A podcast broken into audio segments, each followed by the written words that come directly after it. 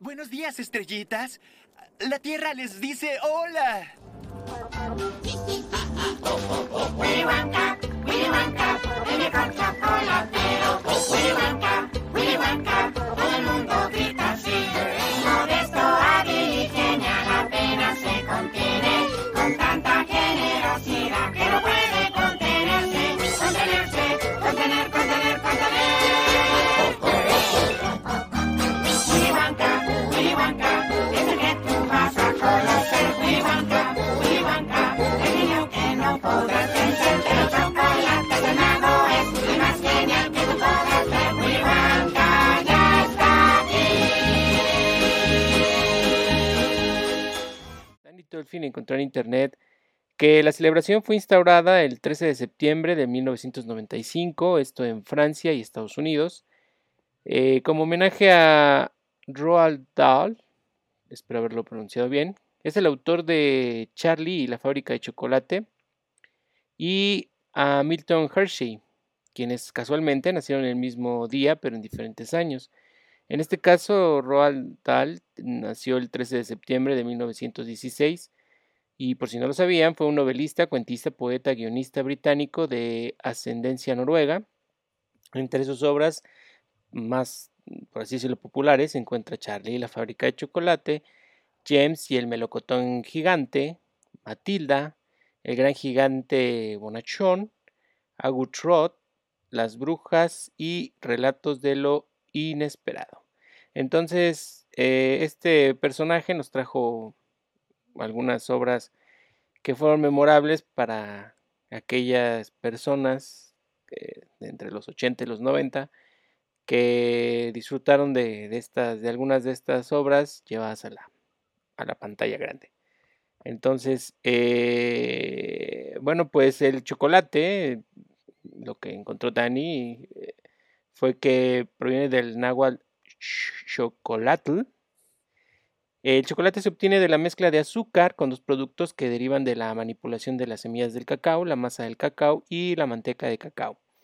Y a partir del resultado de esta combinación se derivan todas las creaciones y propuestas que se conocen actualmente y que van desde una simple barra de chocolate hasta un rico y sustancioso o bien una cerveza. El origen de este manjar de los dioses, pues estamos hablando que se sitúa alrededor de hace 3.000 años, cuando las tribus olmecas de Mesoamérica lo tomaban como bebida y posteriormente se sabe que los mayas lo usaban como moneda, en este caso las semillas de cacao. Aquí en pantalla les estamos mostrando el árbol de cacao, les estamos mostrando esas semillas que parecen como papayas y adentro están las semillas que son como almendras del cacao. Esas que ustedes pueden ver con los Umpalumpas. Así salen ahí en la película. Bueno, pues el nombre científico de este árbol es el Theobroma cacao.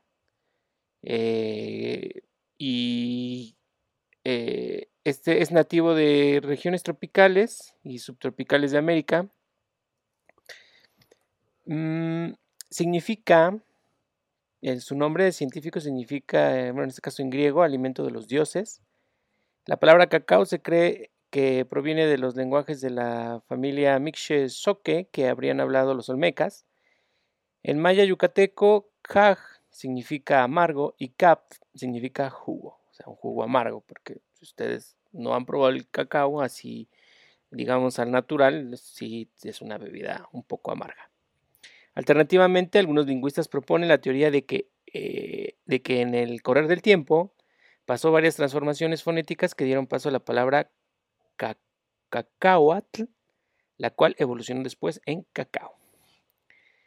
Y hablando también un poco acerca del origen de esta semilla, pues que ya lleva mucho tiempo o llevaba, digamos, ya algún tiempo entre estas culturas. El chocolate tiene su origen en México, donde el dios Quetzalcóatl regaló a estas tribus, según cuenta la leyenda, el árbol de cacao y Años después se bautizaría con el nombre científico, como lo habíamos mencionado, de Theobroma cacao. El cacao fue alimento de gran importancia en la sociedad azteca y también fue utilizado como moneda de cambio. Lo tomaban líquido y mezclado con especias. El resultado era una bebida muy energética, oscura, espesa y espumosa, a la que llamaban chocolatl, nombre que poco difiere de nuestro chocolate. Y bueno, ¿cómo es que esta semilla o esta bebida se internacionalizó? Bueno, pues nos dicen que Hernán Cortés desembarcó en la costa de México en 1519. Los aztecas, liderados por el emperador Moctezuma II, creyeron que era la reencarnación del dios Quetzalcóatl y le agasajaron ofreciéndole chocolatl. Hernán Cortés descubre así el chocolate y a partir de 1520, religiosos que viajaban con él introducen esta bebida, ahora ya endulzada y caliente, en España.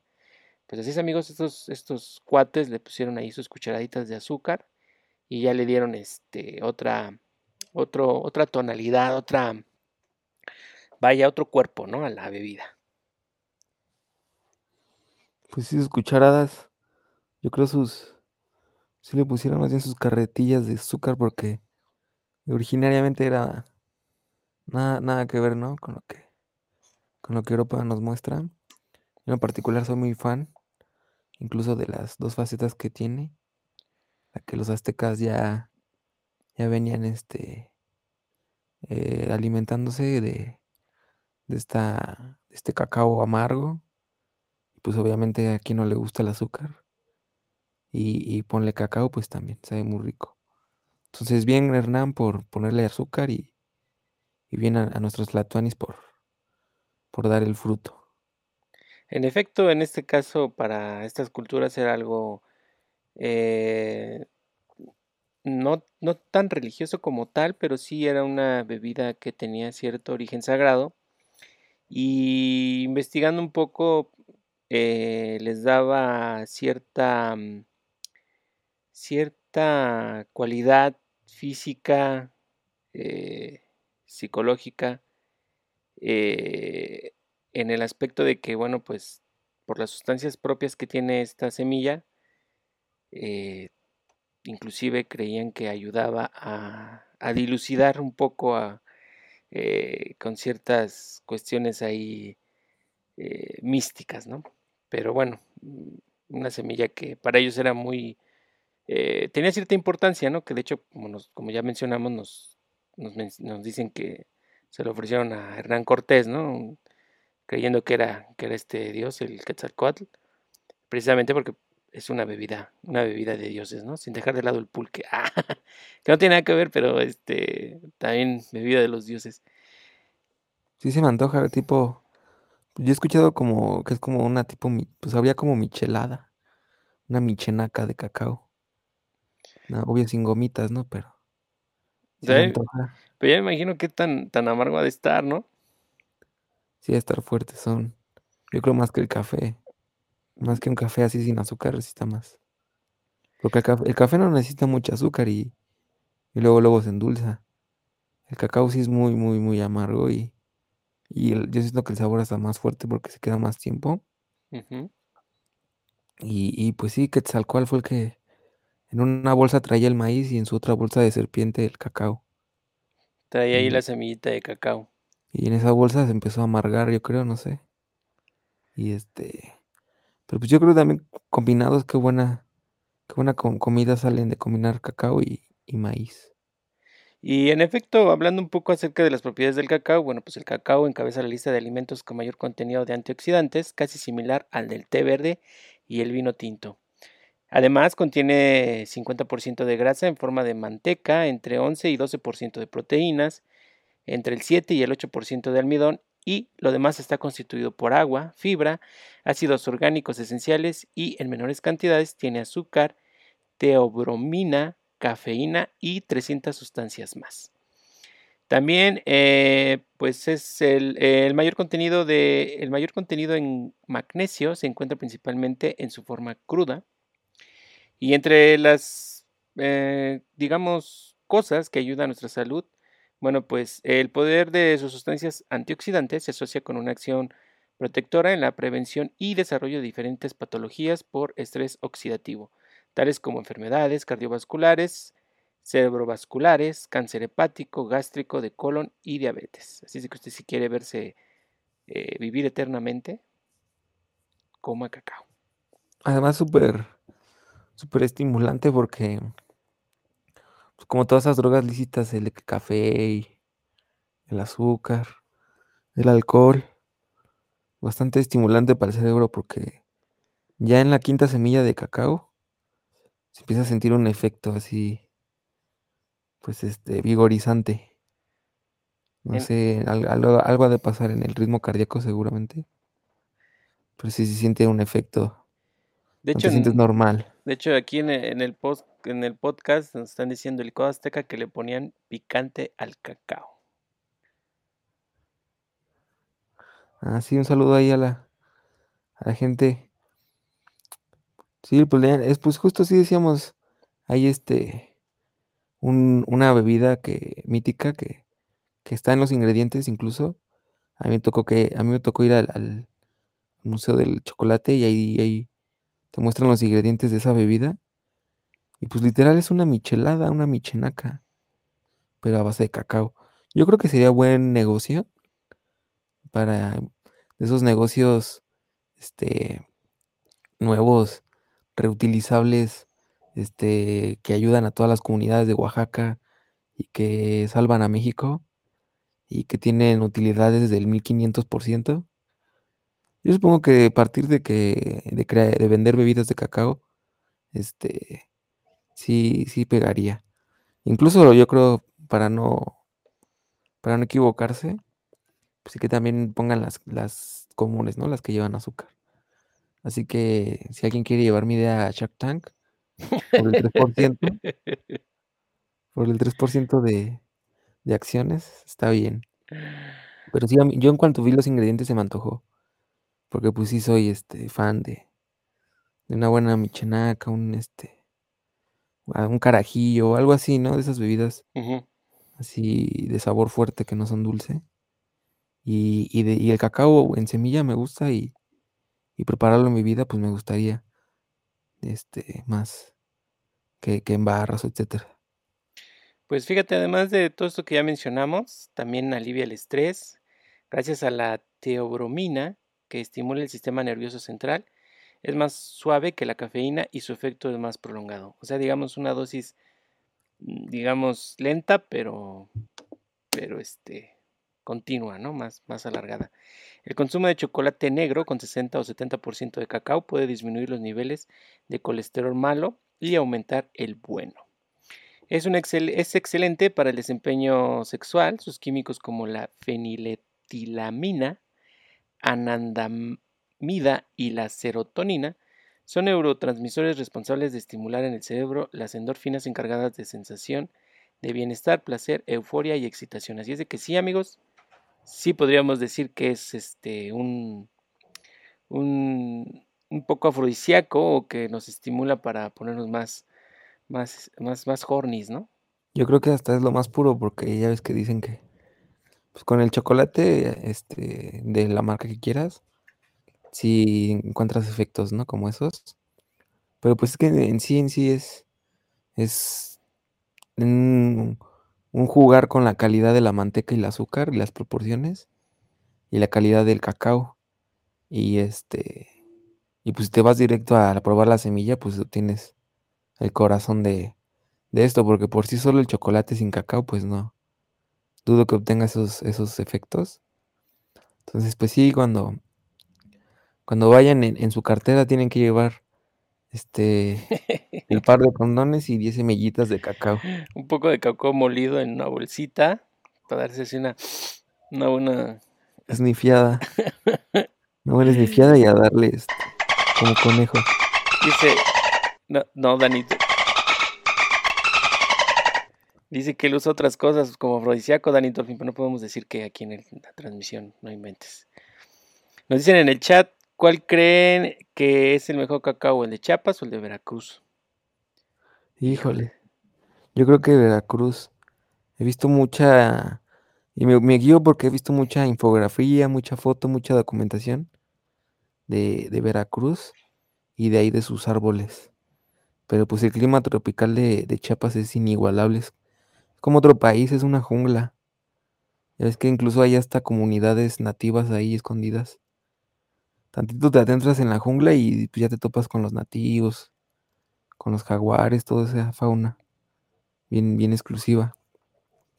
Pero pues aún así tendría que probarlos, pero yo creo me falta ver más de Chiapas. ¿Mm? Y por lo mismo me iría a Veracruz. Okay. No sé, actualmente no sé bien.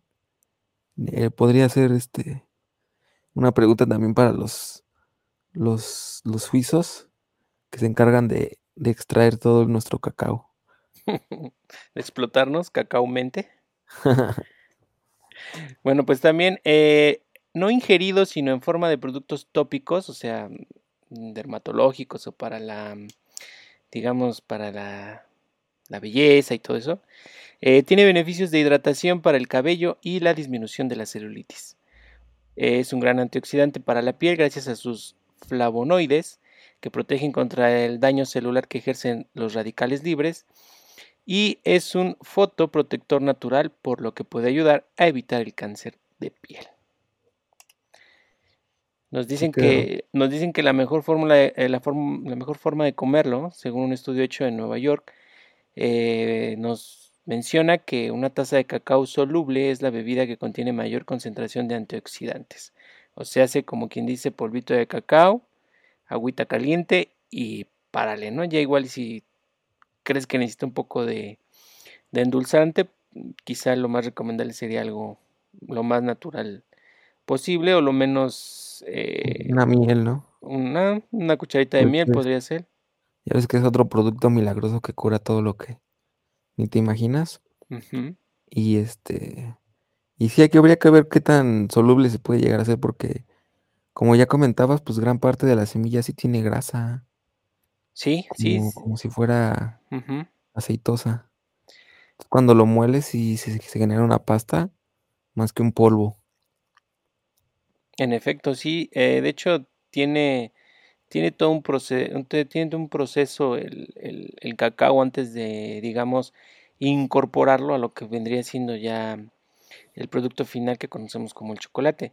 De hecho, Dani Tolfin aquí también nos puso un poco acerca de lo que es un poquito ya la historia acercándose hacia lo que es el chocolate. En 1819 el suizo Francois-Louis Kyler creó la primera fábrica de chocolate.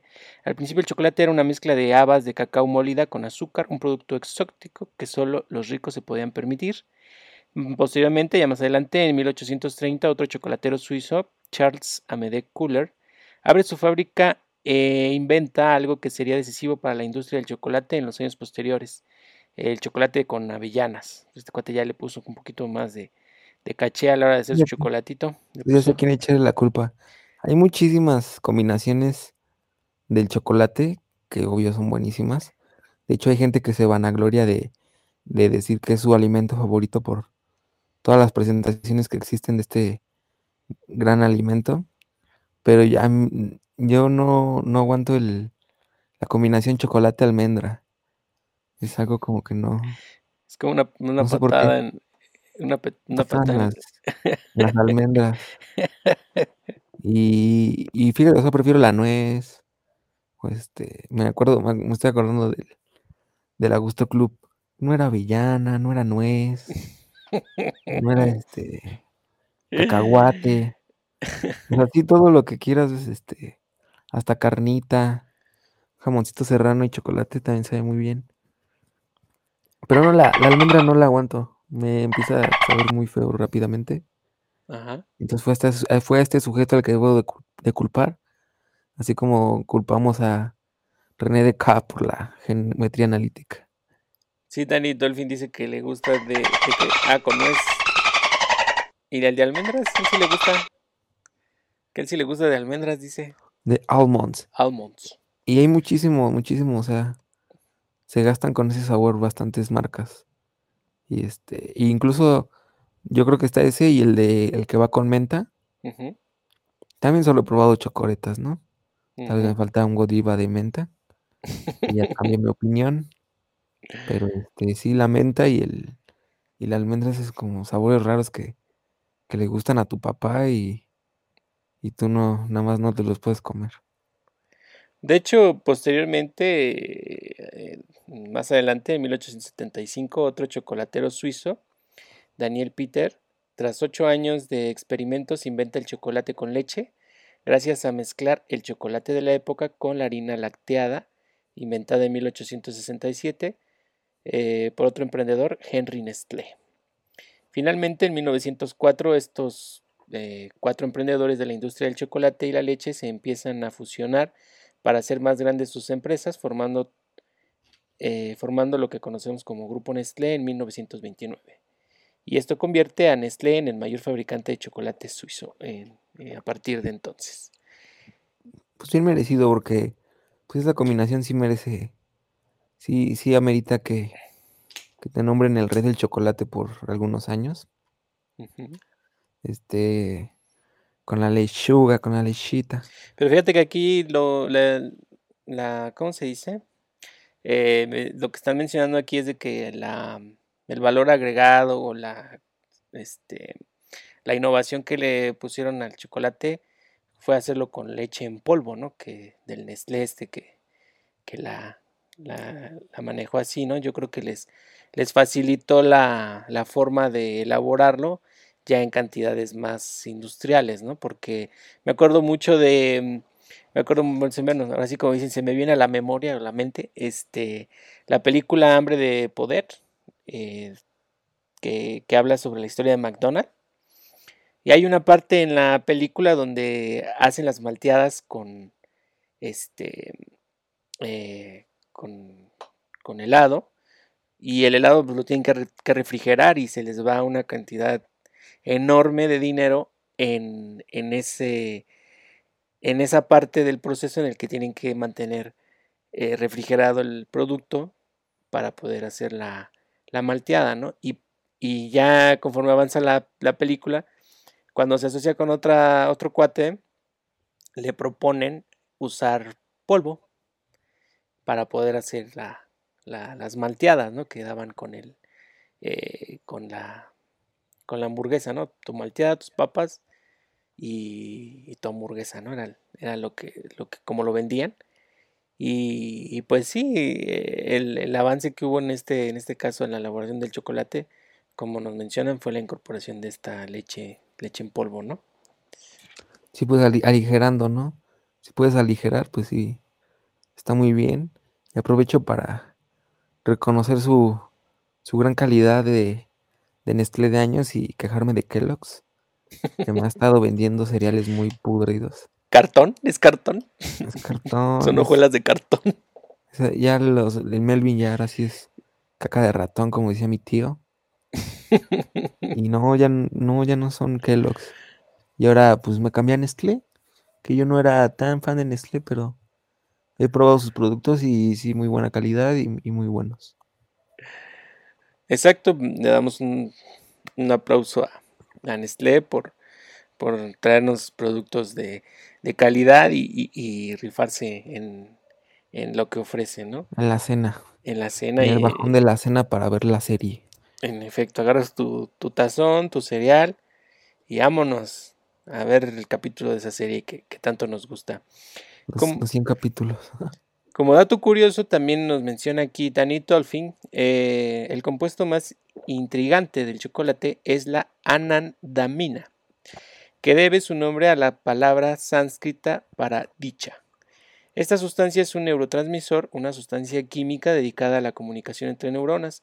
Actúa sobre las mismas zonas cerebrales que el THC, el componente activo del cannabis. Sin embargo, haría falta comerse unos 25 kilos de chocolate para conseguir el mismo efecto que un churrito de cannabis. Sí, ¿cómo es esa en sánscrito? La lengua de nuestro Señor. y simplemente significa dicha, ¿no? O sea, ese compuesto a la dicha. Una liviana, ¿no? Y directo a donde la marihuana también hace su efecto con el THC. Creo que son los principales son THC y CBD, ¿no? De hecho, aceites, extractos y todo. Uh-huh. Pero el cacao, o sea, sin pedírselo, ya no lo está dando tan bien. Y no creo, o sea, ahí dice que 20 kilos y eso, pero pues no creo que como tal la cantidad para efecto tenga que ver una relación, sino que más bien tú no sabes que ya en relación con los otros miles de compuestos que ya lleva, cómo se potencializa ese, el que te dé ese andamida, ¿cómo? La anandamina. Anandamina. Ajá. Pues cómo interactúa con el resto de compuestos y pues en ese momento, ¿no? O sea, también hay que ver cómo se absorbe en el cuerpo porque pues todo es muy complejo porque pues no te comes el cacao y pum, todo te da y ya todo pasa, ¿no? Sino yo creo es el rush, no porque es droga, ¿no? No, pues o sea, los primeros efectos, ya cuando llevas la cantidad y el adiós, ¿no? Del cacao. No, pues imagínate así de moler 25 kilos de cacao y vámonos. Vámonos a Coachella. Con nuestro traes un toque, sí, y sacas tus 20 kilos de cacao. Sacas tu cacao. Bueno, pues aquí la producción también nos habla o nos investiga un poco acerca del proceso de fabricación del chocolate. Nos dice que todo comienza con los agricultores que cultivan el árbol de cacao y sus semillas son las que se utilizan en la elaboración del chocolate. Las semillas se apilan en montones y se cubren para llevar a cabo la fermentación. La pulpa alrededor de las semillas se calienta hasta tomar un color marrón profundo. Posteriormente, las semillas se tuestan cuidadosamente. Este es un proceso muy importante y el responsable de la formación de los delicados sabores en el chocolate. Después, se trituran en molinos y se muelen finamente hasta producir una masa líquida de cacao que, de acuerdo a recetas específicas, se mezcla con azúcar y leche para obtener los 3 tipos básicos de chocolate. La mezcla se refina en rodillos de acero que deshacen los granitos de cacao y azúcar. El chocolate es amasado y agitado, añadiendo cantidades adicionales de manteca de cacao y lecitina, para quitar los sabores amargos y hacer la masa suave y sin grumos. A ese proceso se le llama conchaje. Posteriormente, en el proceso conocido como templado, el chocolate se calienta, enfría y calienta de nuevo para hacerse sólido, liso y con poco brillo.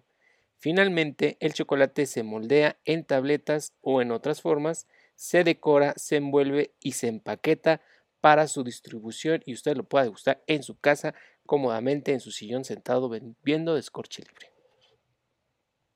Muy bien, sí. Sí, pues básicamente dicen, le quitamos lo nutritivo para que sepa rico. Ustedes saben que si sabe feo, te nutre. Lo hacemos divertido para ustedes. Sí, porque no vas a andar comiendo semillas de cacao. Que o sea, a toda nuestra audiencia, pues es que es bien fácil. O sea, les aseguro que si son de este pueblo mexicano, en cualquier tianguis que vayan, donde vean que una persona vende semillas, seguramente encontrarán cacao. Y encima de eso, a un precio súper accesible.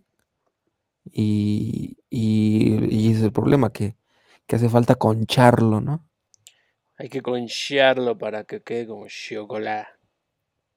Sí, no vayan a decirle a sus hijos, ahorita vengo, voy por 1,000 kilos de cacao y porque pues se van a decepcionar que el sabor en realidad pues es amargo, es una semilla dura.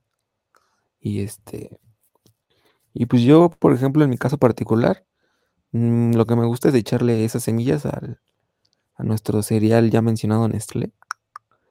Y la cena y ya está servido. Me gusta. Solo ahora que como... Ok. Dani Dolphin dice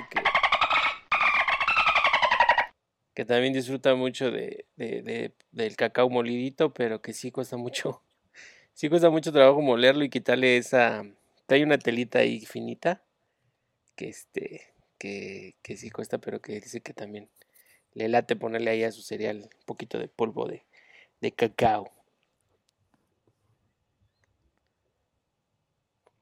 Bueno, amigos, y también es muy, digámoslo, ¿cómo podríamos decirlo? Pues ha sido muy común que este dulce, alimento, esta sustancia o este divertido dulcecillo nos haya, bueno, ahí está ¿cómo se puede decir? Trasladado todo esto que envuelve al chocolate a la pantalla grande. Entre las más destacables, bueno, pues tenemos esta que es la de Charlie y la fábrica de chocolate, en su, ¿qué podríamos decir? Su remake o su, la del 2005, interpretada por... Su mejor versión, por Johnny Depp. Claro que las anteriores son muy, muy emblemáticas, pero pues esta con Johnny Depp se lleva todas las preseas y emblemática. Es igual de, creo, Roald Dahl, ¿no? Que decías. Exacto. Igual. Que Jim y el durazno gigante o el melocotón, dependiendo de dónde nos oigan. Y o sea, digo también viendo la naturaleza del escritor, yo creo que sería buena oportunidad para Hollywood, pues echarle un vistazo a sus demás obras, de las que siguen de underground, y en vez de remasterizar tanto Las Brujas, Charlie y las otras, ¿no? Porque también se gastan mucho ahí. Y bueno, esta vez sí salió muy bien con el queridísimo y carismático, ¿no? Pues Willy Wonka se lleva la película, siento yo, si me permiten. Y con tantos diálogos y no, tiene un humor muy, muy característico que se lo permite el actor, el personaje, y pues ya en el personaje, pues, el carácter de la historia, ¿no? El tono de la historia. Yo hasta me podría decir, con todo lo que habías mencionado de las historias, no había captado bien, pero, o sea, digo, pues todas esas películas todas esas historias que él escribió, algunas en películas, pues sí tuvo que ver Tim Burton, que es como de sentí como que si él fuera escritor, pues serían como ese tipo de historias, ¿no? O sea, Las Brujas, que todo el tiempo, si la ves de niño, pues sientes que estás latente a convertirte en un ratoncillo y que te devoren, ¿no? O sea, no te sientes cómodo viéndola. Sí, es una película muy, muy divertida, muy característica. El actor le pone un toque muy peculiar al personaje, que yo creo que es una de las mejores actuaciones que tiene este cuate. Me fascina mucho la irreverencia, la línea tan delgada que maneja entre la locura y la genialidad, ¿no? Entonces, es mágico, ¿no? Es mágico. Y los Umpalumpas, bueno, es lo que le da el toque final a esta película, ¿no? Cuando le dice, ya sabían la canción, no, están improvisando, le dice, no es cierto. Sí, y incluso cómo ponen a nuestros queridos Umpalumpas como nativos de acá de Latinoamérica, ¿no? De Umpalandia. Oh, espero que conozca el país y lo grave de su situación. Sí, señor, yo doy clases de geografía y ese país no existe. Y o sea, como tal, como lo muestra, o sea, él tiene su fábrica tipo así, revolución industrial de Inglaterra, y los Umpalumpas son mano de obra de Latinoamérica y que vino hasta acá para conseguir la semilla, ¿no? Una jungla tipo Chiapas, como ya mencionaban en el chat, una jungla muy, muy Brasil, muy, muy húmeda. En efecto, como ya nos mencionó Danny Dolphin en la investigación que hizo, este fruto o este alimento de los dioses, en efecto, es nativo de América, sin embargo ya con el tiempo se ha extendido hacia otras partes, y actualmente los principales productores de cacao están en África, de ahí le seguiría América del Sur, o donde Sudamérica, y entre los que destacan está, si no mal recuerdo, creo que es Venezuela, Ecuador, Brasil, creo que están ahí en esa tablilla, en los primeros lugares, y ya un poquito más abajo está México, pero sí es un poquito más hacia el sur, es más selvático, ¿no? O sea, por el clima que maneja y las condiciones. Entonces, como mencionas, los Umpalumpa, pues característica, ¿no? Que les manejan ahí selváticos y todo, y ellos están agradecidos solo con la semillita de cacao que les pueda dar el Charlie. Sí, aparte, ponderándolos, ¿no? Como que pues sí su origen, todo, su participación es bastante importante.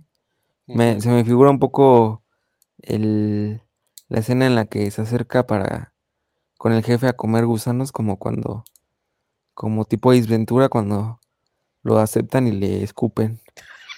Algo así, un tipo ritual de aceptación.